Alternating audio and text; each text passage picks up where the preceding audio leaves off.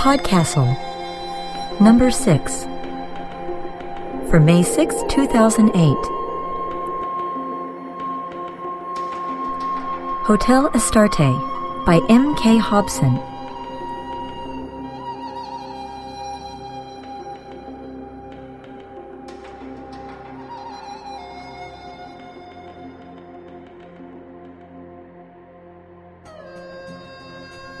Podcastle. I'm Ann Leckie.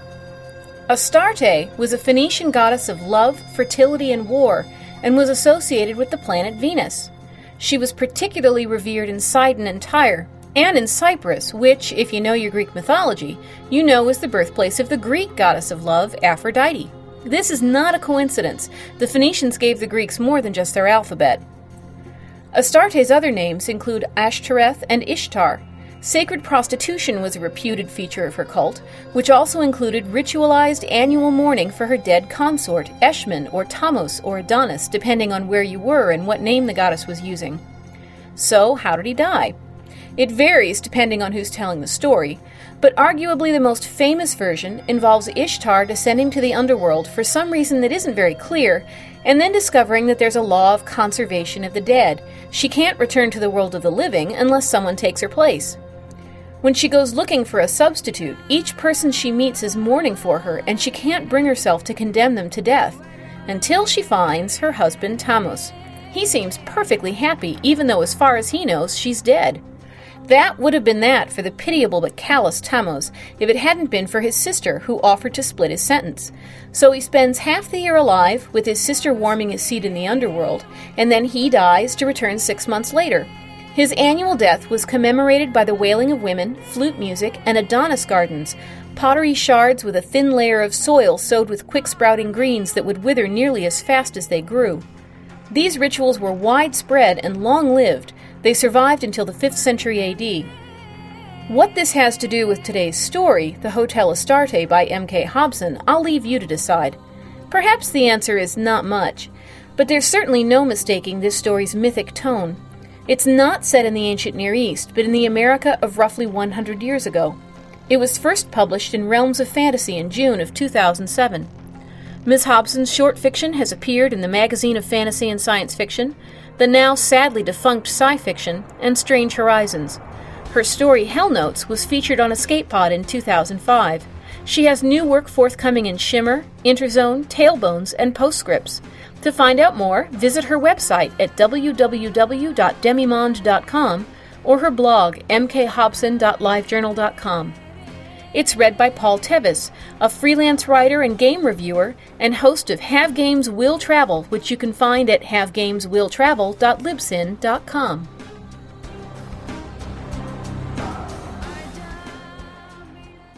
The Hotel Astarte by M. K. Hobson. 1.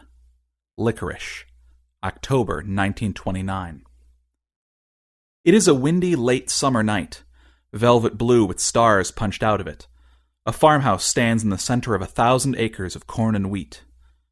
The farmhouse is white and well built. Light blazes from its windows. Inside, the king and queen of the Midwest sit in an immaculate parlor. She is knitting, and he is reading a farm paper. His heavy work boots are by the door.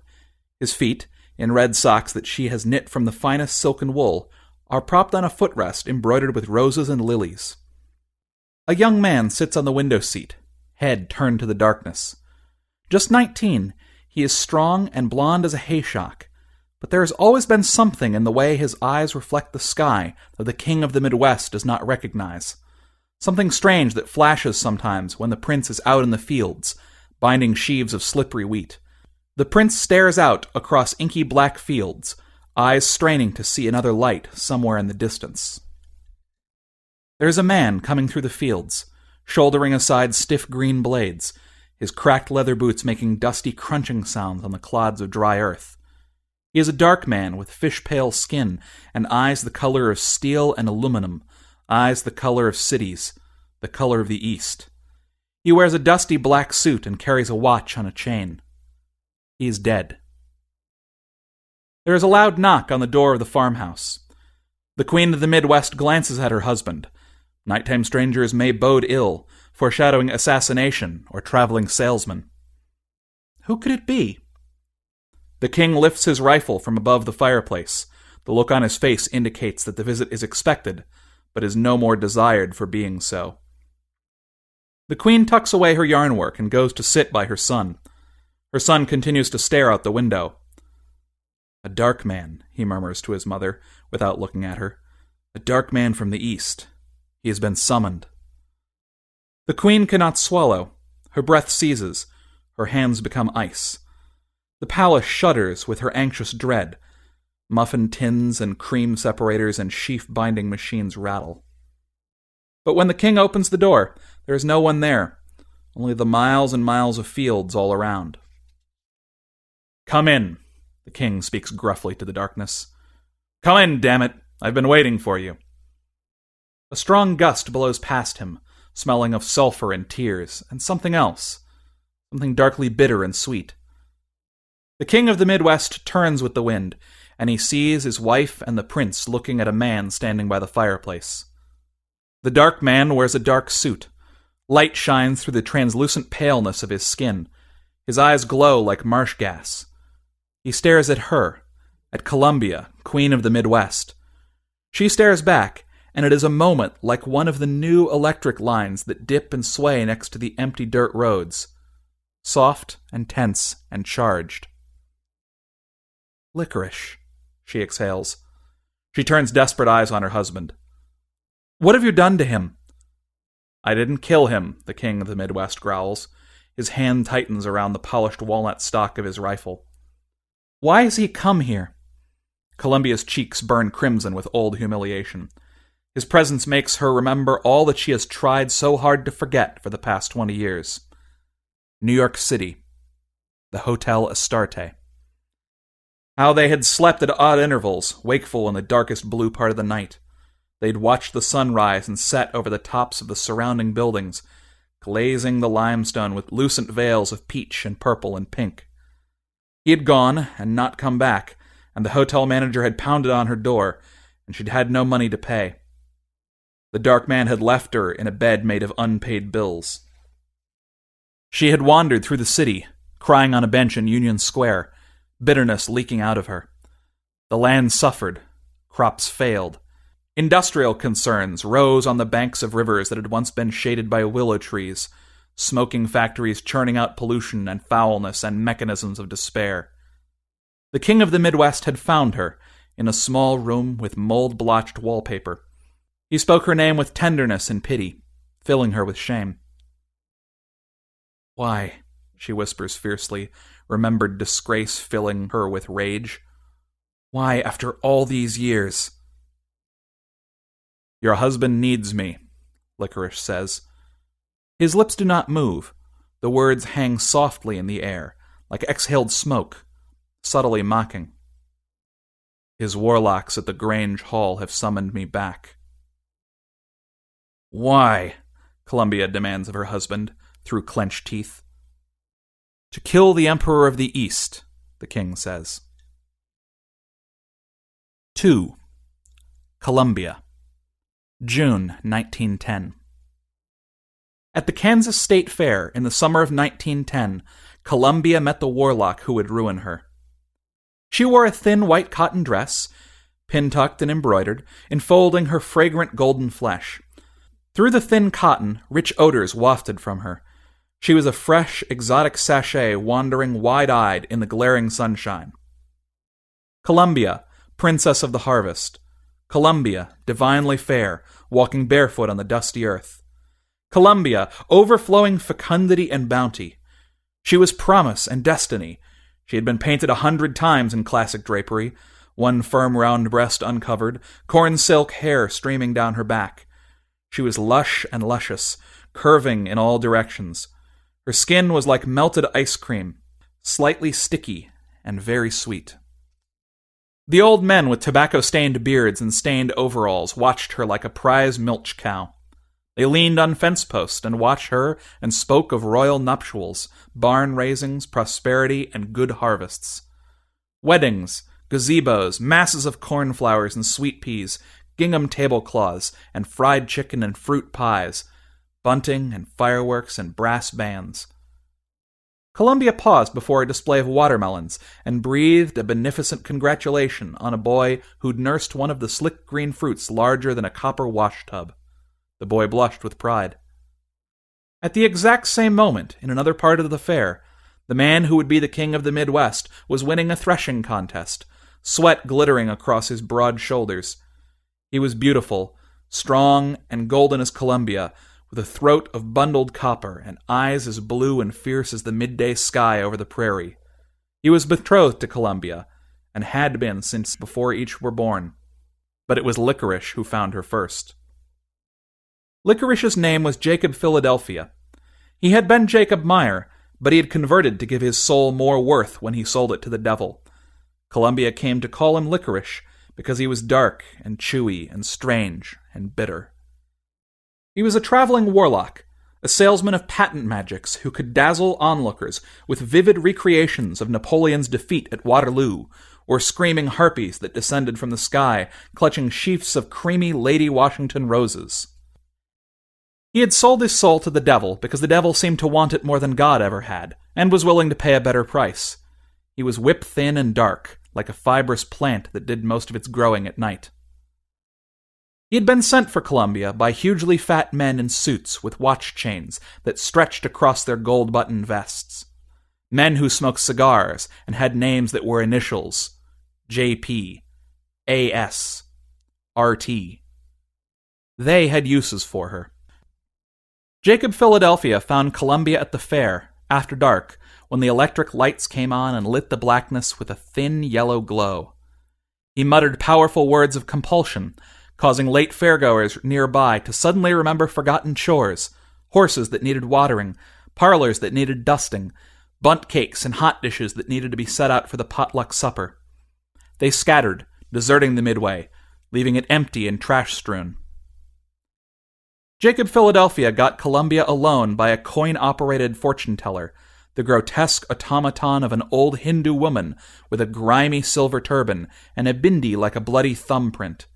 Columbia had a silver coin in her hand and stared at the machine, unmoving. Do you want to know your future? Jacob Philadelphia asked her. She turned wide, astonished eyes onto him. I already know everything that will ever happen to me, she said, realization and disappointment blossoming together. Maybe you do. He showed her a brief, brilliant smile, tantalizingly false. And then again, maybe you don't. Under the dipping carnival lights of the traveling show, in a mud-baked field with brown grass and fluttering trash wrappers and bit ends of mustard-smeared corn dogs, in Great Bend, Kansas, capital of the Midwest Empire, its palaces carved with cows and corn, Jacob Philadelphia poured words into Columbia's white shell ear. Automat. Neon. Elevator. There is nothing that security wants more than danger. There is nothing that satisfaction wants more than to be overturned. They boarded the train for New York that night. She took nothing with her, not even shoes. He brought her to New York City, to the Hotel Astarte. Small, discreet, abundant. He had promised her wonders. He had promised to feed her stars from golden plates and pour her glasses of moonlight from ruby ewers. He'd promised to show her diamonds glittering on storm grates and colossuses astride waterways that fizzed with lemon soda.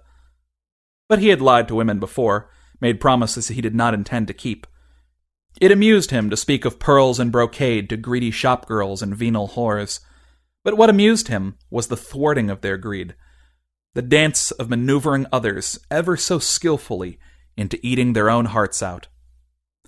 He paid to have a magnificent banquet laid out for Columbia in the room at the Hotel Astarte, a banquet of the most wonderful things he could assemble or conjure.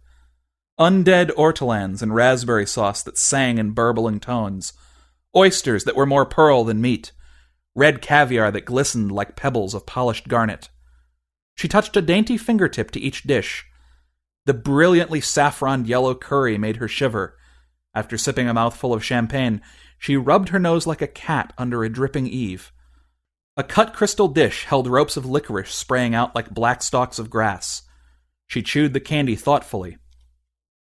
We have uses for her, the warlock of the Emperor of the East had told Jacob Philadelphia when hiring him for this deed, promising to pay him $10,000 in gold notes. That is all you need to know. Of course, Jacob Philadelphia knew their intentions. They did not have to tell him. They had hired him to bring Columbia to New York, where they would cut her body into a thousand pieces. They would put each piece into their formulations, grind her bones into dust, and use the magic of her creation to fuel their machines. It was powerful magic, and the thought of its implementation had fascinated Jacob Philadelphia. He had wanted to be a part of that magic, to watch it and to learn from it. But that was before he met her, before he memorized the shape of her lips by means of a hundred small glances, both furtive and overt. Columbia regarded the feast with admiration, but it was a strange kind of admiration. It was the same kind of admiration she'd shown to the boy with the watermelon. She was pleased such things existed. She found them wonderful. But they had nothing to do with her. Not really. Without another glance at the wonderful dishes he'd arranged for her, she sat down in the middle of the floor, barefoot, and pulled an apple out of her pocket. She bit into it. She reached it up to him, offered him a bite. He took her wrist to pull her to her feet, but instead she pulled him down to her, the strength in her slender white arms surprising him.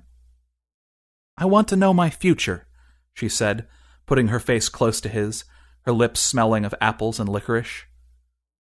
You have no future, was all he could have said. But then his lips found hers, and his hand went to her firm, warm waist, and wonder became brilliance blossoming with the brightness of ten thousand Fourth of July finales. When she sighed, it was like the sound of wind in lonely places. She was vast and encompassing, and her memory was short. She forgot him from moment to moment, and every impression he made upon her was fresh and miraculous. The wide eyed brilliance of her trust made him feel that the future held far more for both of them than it actually did. The night they made love for the first time, strange flowers bloomed on the apple trees, and birds sang new and different songs, and the warlocks of the king of the Midwest stopped their horses and leaned on their plows and looked up at the clouds, which were shaped like sighing lips and spilling hair, and they knew that something was very, very wrong. 3. The Emperor of the East, October 1929. Dawn. Cold. Mid October sunlight rising over the shivering dew the smell of autumn approaching on frost rimed feet. The Prince of the Midwest walks along a dusty road. The dead warlock shuffles silently behind him, kicking up little dust tornadoes with each step. The prince is heading into town, where his father's wheat stalk chewing warlocks will mutter homespun charms over him and then put him on a train to New York City. It has all been planned. The Queen of the Midwest railed against his leaving against them all, against the living men and dead men and their plots and schemes. Her son! Her son! She threw things around the parlor and broke china. The boy must go, said the king of the Midwest. My warlocks have seen it. They have read this in the milk of the wheat, in the formation of the clouds, in the way the earth turns from the plowshare. He must do this. He spoke as if he were reciting an encyclical, eyes downcast, vaguely guilty. This is not war, the queen cried. And who was she speaking of? Her son or her dead lover? It is his more than anyone's, said her husband. He must go. The king of the Midwest stroked a large calloused hand along her back. Licorice watched the movement, dark amusement like flames in his eyes. He will be killed, the queen murmured. Maybe he will, Licorice said. And then again, maybe he won't. In the end, she could do nothing. She touched her son's chest with her slender white hand. I have given you everything, she murmured. I beg you to keep it safe. The prince clasped his mother's hand, kissed her fingertips. The king of the Midwest held her in his strong, honest arms, and she sobbed against his broad shoulder as the two men, one living and one dead, walked away into the gathering dawn. Did you love her? is the first question the prince asks the dead warlock once they're far enough away from the farmhouse. His eyes are angry and puzzled. The question makes the dead warlock smile slightly, and it is a long moment before he answers. He left her at the Hotel Astarte, left her sleeping with her apple colored cheek pillowed on her plump rosy forearm, and he did not come back. He wandered through the early morning streets, dropping charms of misdirection and confusion and forgetfulness. He wandered like this for many hours until there was nothing to connect him to Columbia any more. Then he turned his steps toward Wall Street. The warlock of the Emperor of the East had thought that a man who had sold his soul to the devil could not fall in love. But he did not understand that a man who has sold his soul to the devil is more likely to fall in love, for he has nothing more to fear. Jacob Philadelphia had fallen in love. He didn't even think of himself as Jacob Philadelphia anymore. He thought of himself as Licorice, for that was what she had named him. She had reinvented him. He had never fallen in love before, so he found it surprising. He came to the Gillender building on Wall Street and rode the rattling elevator up to a meeting room with a long table. Men sat around the table, men in morning suits and cutaway waistcoats. They were a dark, monotone mass, disapproving. Licorice stood at the foot of the brightly polished meeting table, alone. Where is she? demanded the warlock of the Emperor of the East. The Emperor himself sat at the head of the meeting table, behind a screen embroidered with Masonic symbols and other charms of power. From behind the screen, cigar smoke curled up into the air, blue and reeking. I have changed my mind, Licorice said. He reached into his pocket and threw handfuls of gold eagles onto the shiny wooden surface. They clattered and skid. He shoved his hands into his pockets and lifted his chin. She's gone. You won't find her. Behind his screen, the Emperor of the East chuckled low, but said nothing. The warlock of the Emperor of the East turned a shade of purple. You slimy kike! the warlock growled, his fingers digging into the wood of the meeting table. Tell us where she is! No, Licorice said. The warlock of the Emperor of the East lifted his gold ringed hand, stretched curses in the air, and sent them against Licorice with a bark. Licorice lifted his hand in a cross, but he knew it was futile. He was no one, a man without a country, a servant of kings, an assassin. He knew he could not defend himself here, in the Gillender building, at the center of their power. He had known that even before he walked through the brass filigreed doors into the black marbled lobby. He had known, even then, that he was dead. The rest was mere formality. They beat him to death in that room, twenty two floors above Wall Street, those men with sticks and silver headed canes.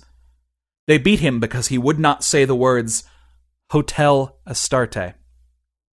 The words would have saved his life, but he would not say them. They were his one bright thing. The lords of the East broke his nose, his fingers, his ribs, his neck. The thought of her, hidden and unreachable, comforted him as he died.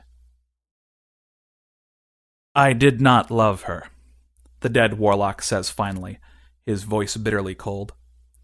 I was an agent of the Emperor of the East. I humiliated her and broke her to serve his ends.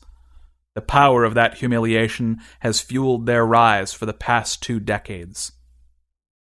The prince shudders with revulsion. Then you deserved what you got, he says. Certainly, the dead warlock says.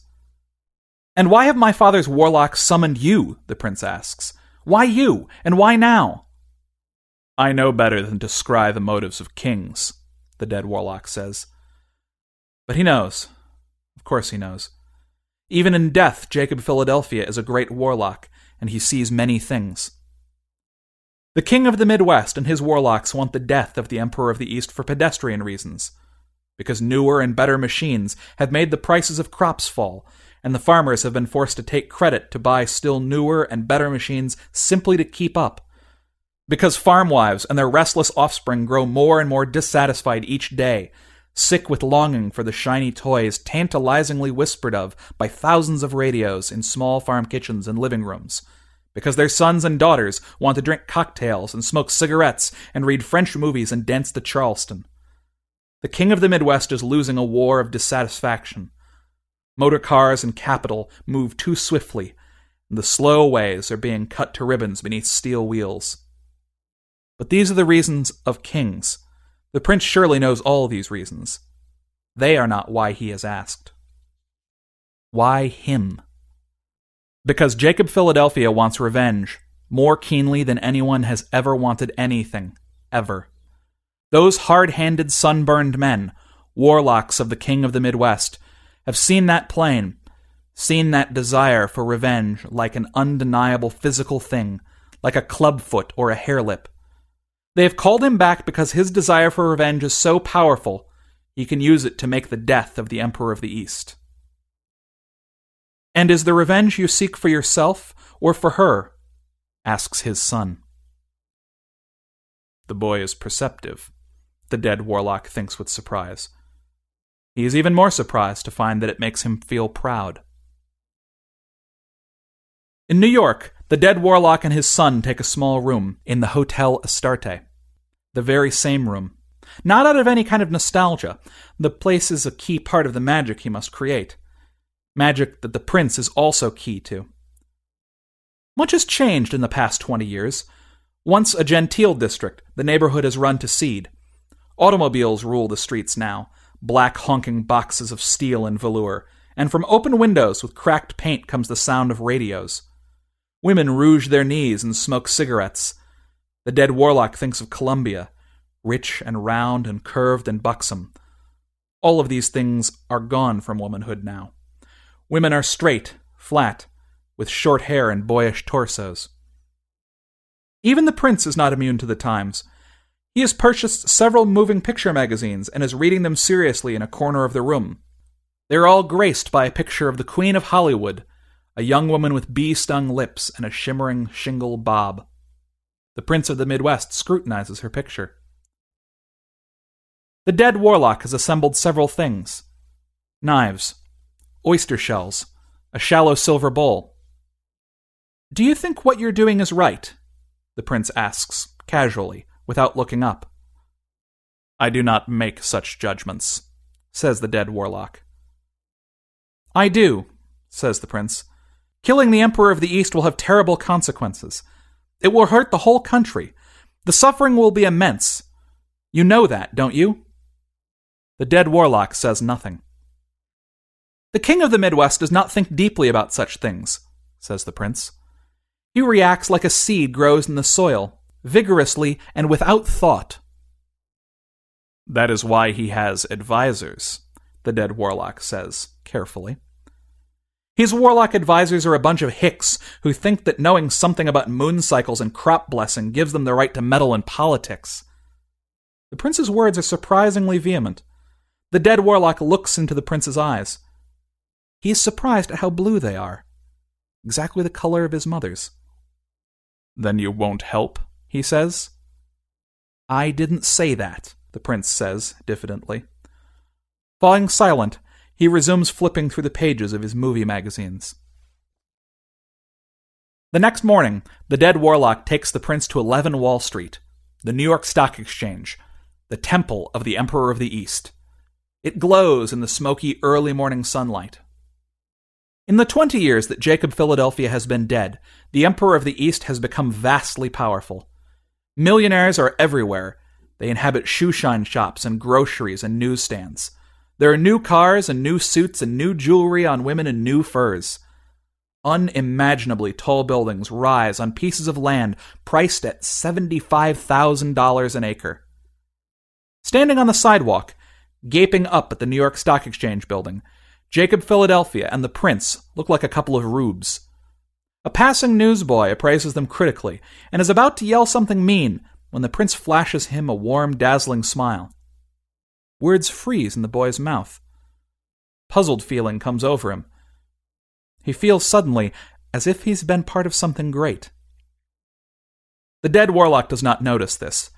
He stares fixedly at the massive Corinthian columns, white as refined sugar. Between them, glass shimmers, reflecting the dull angles of the surrounding buildings and tiny shards of blue sky. In the center of the pediment, there is a woman of creamy marble.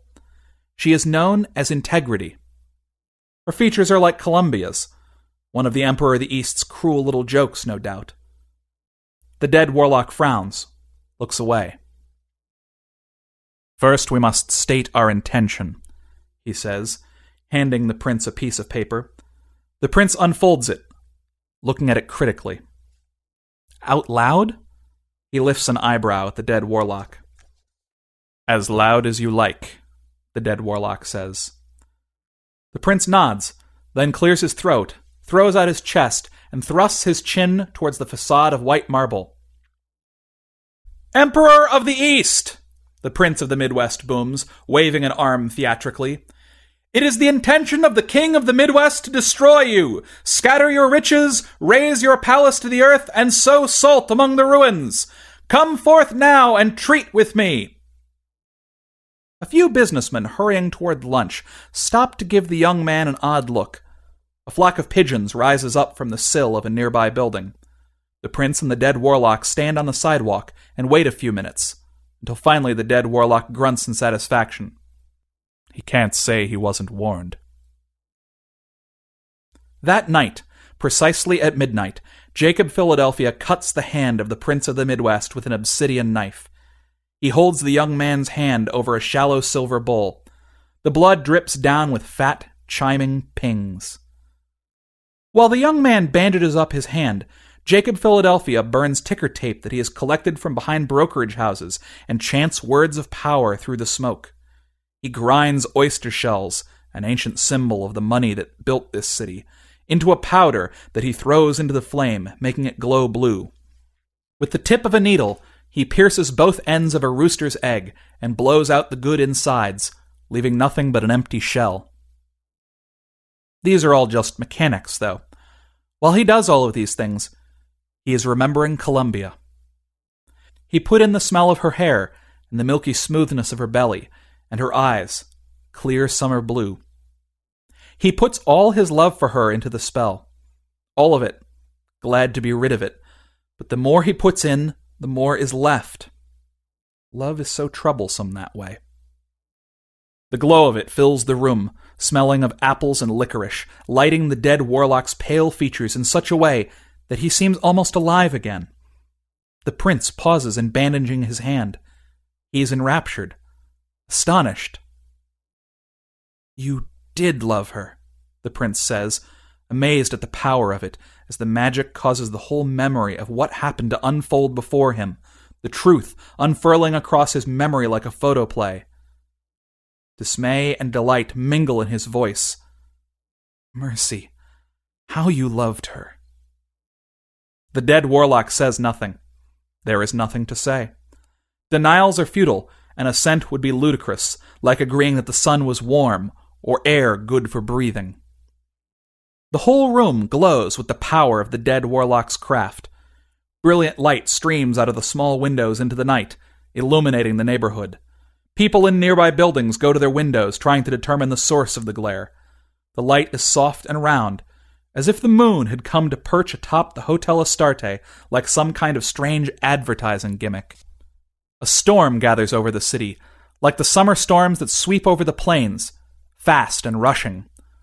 Thunder rumbles, lightning flashes, and ticker tape and ash and apple blossoms rain down to clog the gutters of Wall Street. October 24th, 1929. Panic comes with the dawn. Sell! Sell for the love of God! The whole city rings with the words. Ticker tape machines smoke and smell strangely of burnt licorice and rotten apples. Investors everywhere find themselves hungry and yet unable to fill their stomachs. Everywhere they look, their minds see emptiness. Empty eggshells, empty pockets, empty cigarette packs, empty, empty, everything empty. Sell! Sell for the love of God! Thousands gather outside the exchanges and brokerages. Police assemble with truncheons and black mariahs, uncertain what they should do against these terrified masses, driven mad by the emptiness they feel all around them, above them, about them, within them. Men are already jumping from windows, but not as many as will come later. At the offices of J.P. Morgan and Company, the lords of the East meet in close conference. Statements are issued. Newspapermen take the words down diligently their hands trembling. The warlock to the Emperor of the East clenches his teeth as he makes a paste of corpse dust and wheat stalks and cupfuls of blood from the bluest veins of the richest men in New York. He smears this paste onto the forehead of J.P. Morgan and Company's floor broker, growling harsh, sandpaper edged charms of solidarity and reinforcement as he does so. Go, he barks at the man, giving him a shove. There is no time to lose.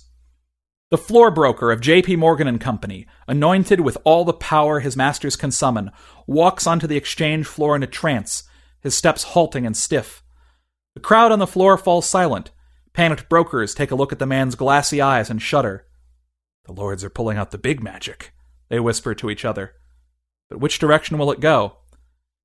In a low, hypnotic tone, the floor broker asks for the price on U.S. steel.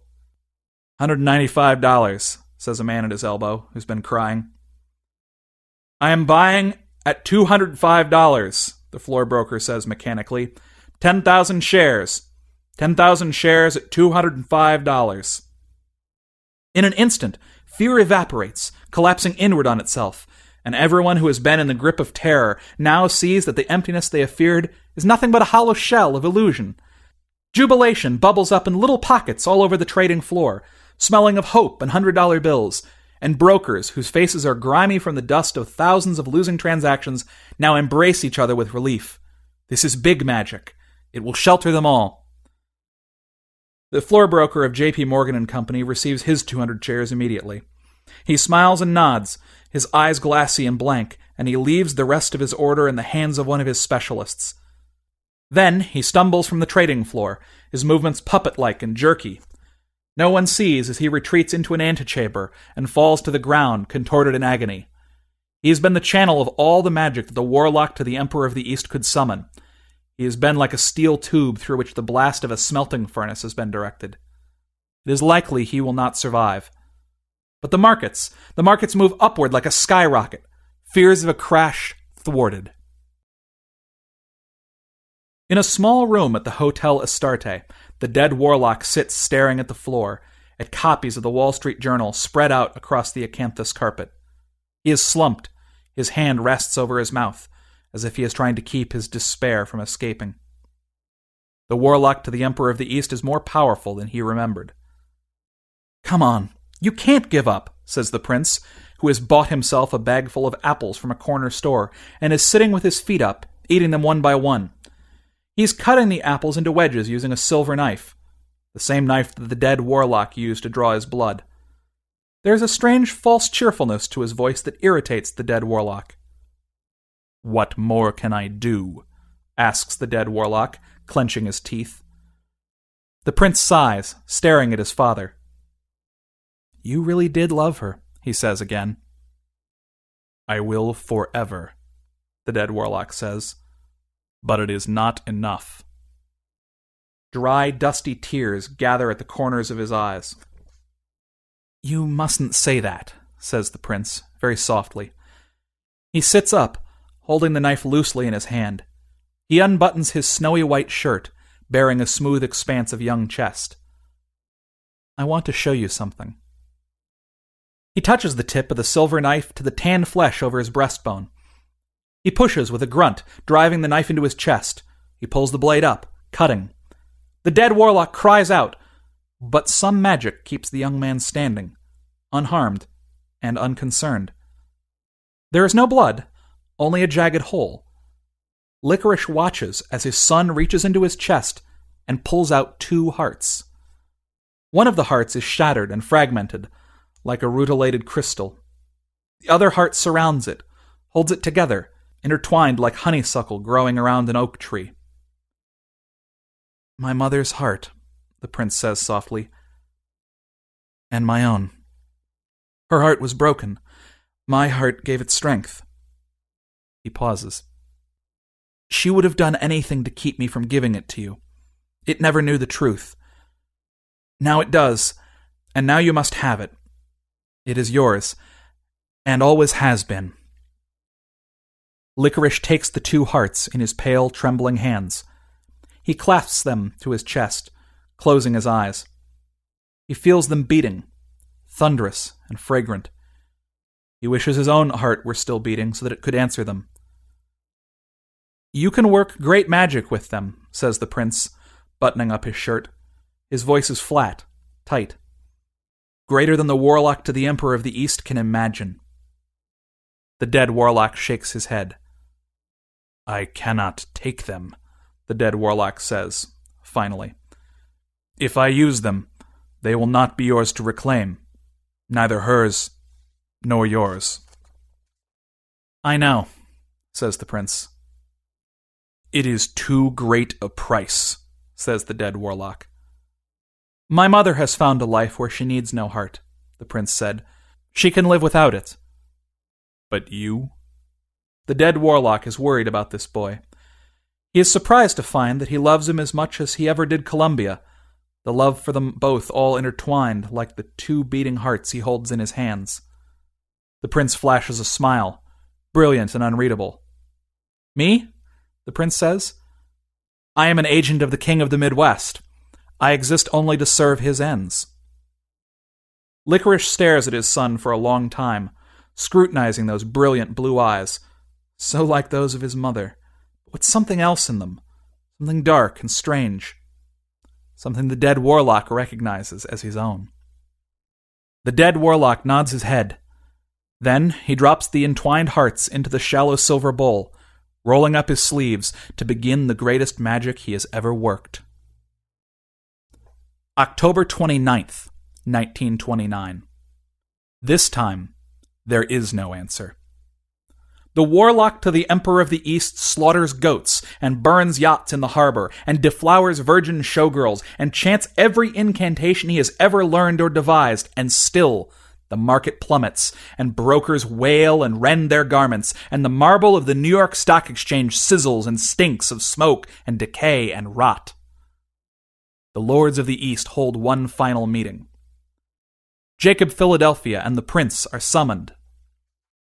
They all reek of panic, the lords of the East, a smell compounded of stale sweat and fast bolted whiskey and cigar smoke and red ink.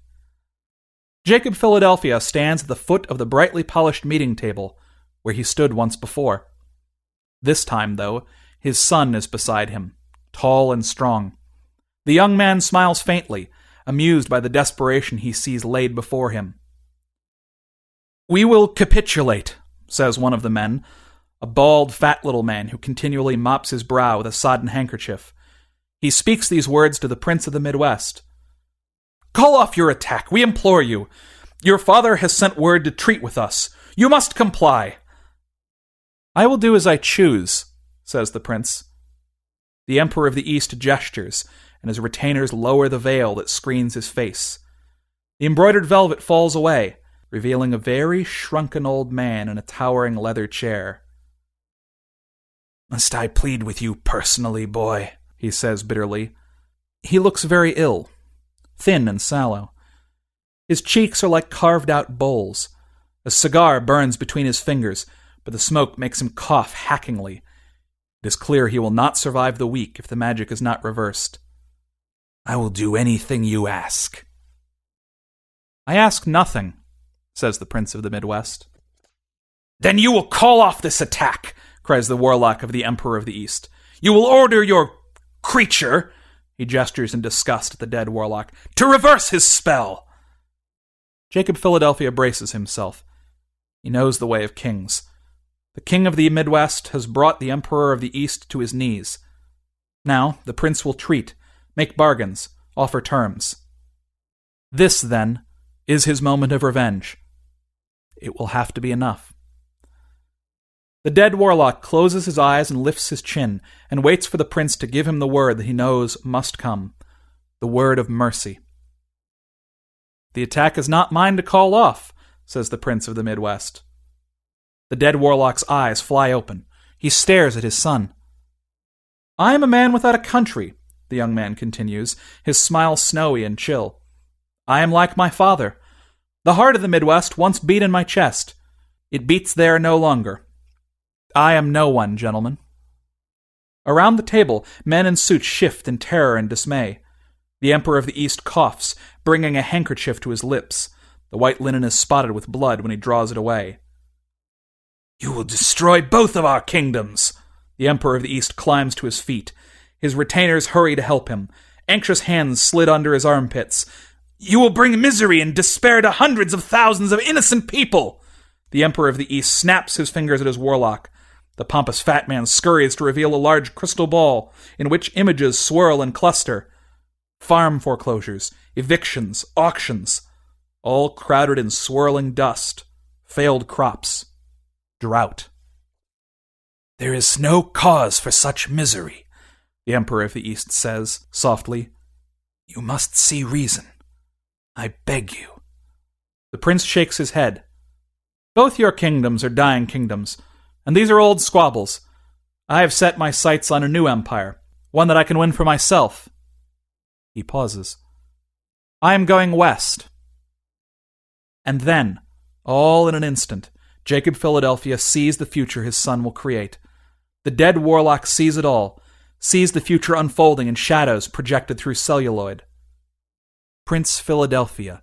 That is the name he will take. He will join other men who have left their lands and built themselves from light and illusion, men with names like Zukor and Thalberg and Selznick. With them, he will build a rich and powerful empire, one that is not subject to the vicissitudes of arbitrage or the rains that water crops. He will be one of the rulers of the richest empire the world will know, a lord of Hollywood, an empire that will outshine all those that came before it. He will board an airplane headed west, and he will never look back. We will recover eventually, says the Emperor of the East, sinking back into his chair, and we will never forget this outrage. You may not forget, says the prince, but you will have no choice but to forgive. He tips his hat to the men around the table and snaps his fingers at the dead warlock, summoning him to follow. Good day, gentlemen. The looks on their faces make the dead warlock laugh, laughter which he can't bring under control even as they're walking out of the building and onto Wall Street, where brokers are still throwing themselves out of windows like sacks of corn. 4. Prince Philadelphia, October 31st, 1929. The dead warlock and his son stand together in Newark, New Jersey, waiting for the airplane that will take Prince Philadelphia to the West Coast. All around them, people talk of stock losses, the bubble burst, the crash. Headlines in huge type scream about it. The papers flutter, discarded across the field. The prince pays no attention to any of this detritus. His pockets are stuffed with movie tabloids, telephone exchange numbers, and an invitation to present himself at some strange exotic place called Pickfair. He is wearing sunglasses and smoking a cigarette in a black bakelite holder. There is the bulge of a flask in his pocket. He has prepared himself well. What will happen to you? the prince asks his father. I am as dead as the century, says Jacob Philadelphia. What more can happen? The prince watches as the American Airlines airplane taxis towards them, twin propellers beating the dawn. We have done great things, the prince says, with an air of self satisfaction that befits a much older, fatter man. I only hope the price was not too great, says the dead warlock. The prince shrugs. I don't need one heart, let alone two, says the prince. Not where I'm going. The prince exhales smoke, it curls around his head. Perhaps someday you will come west. You could be of great service to me. The dead warlock shakes his head. I don't think so, he says. There is a long silence between them. The prince finally breaks it, making a remembering noise and digging into a new leather satchel he's purchased, along with a Remington typewriter. I have my first script, says the prince, showing a bound sheaf of paper to the dead warlock. On the title page, in blocky black letters, centered, The Hotel Astarte. Douglas Fairbanks will play the warlock, and Mary Pickford will play the farm girl. If you have no objections.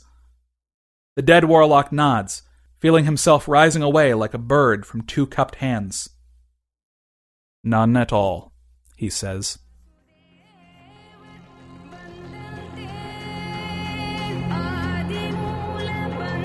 After the story, the feedback. Mixed reactions to Goose Girl. A fair proportion of listeners who weren't familiar with the original tale found it confusing, though not all did. Joe Fitz, for instance, said, I had not read the Goose Girl tale before, but I fell right into this one. He also said he had a little quibble that the king and princess, who were apparently genuine, decent people, were unable to keep their offices, but the power hungry and envious took over. Steph replied, I agree, it's too realistic, and this is supposed to be a fantasy story. The narrator's confusion was definitely a source of either enjoyment or frustration for listeners. On the blog, Abby said, I enjoyed this story. It packed a lot of world building into a pretty small space. I liked trying to see the world through the fractured eyes of the madwoman. The Blow Leprechaun, by contrast, said, Initially, I didn't like the bewildered way the story was read, but as the story went on, it made more sense and got less annoying. There was some discussion on the message board of just who was or wasn't a villain in the story, and also of the mechanics of the spell. If you'd like to join in, visit forum.escapeartist.info. We'd love to have you. Podcastle is a production of Escape Artists Incorporated and is distributed on a Creative Commons Attribution Non Commercial License. Share it, but don't change it or sell it. Our theme music is by Shiva in Exile. You can find them at magnatune.com. You can discuss this episode of Podcastle or nearly anything else in our forums. Just visit forum.escapeartist.info. And if you like science fiction or horror, be sure to visit our sister podcasts, Escape Pod and Pseudopod. And if you enjoyed this episode, tell a friend or post to your blog about it, or consider donating via the PayPal link on our site. Andy Warhol said, Everybody has their own America. And then they have the pieces of a fantasy America that they think is out there, but they can't see.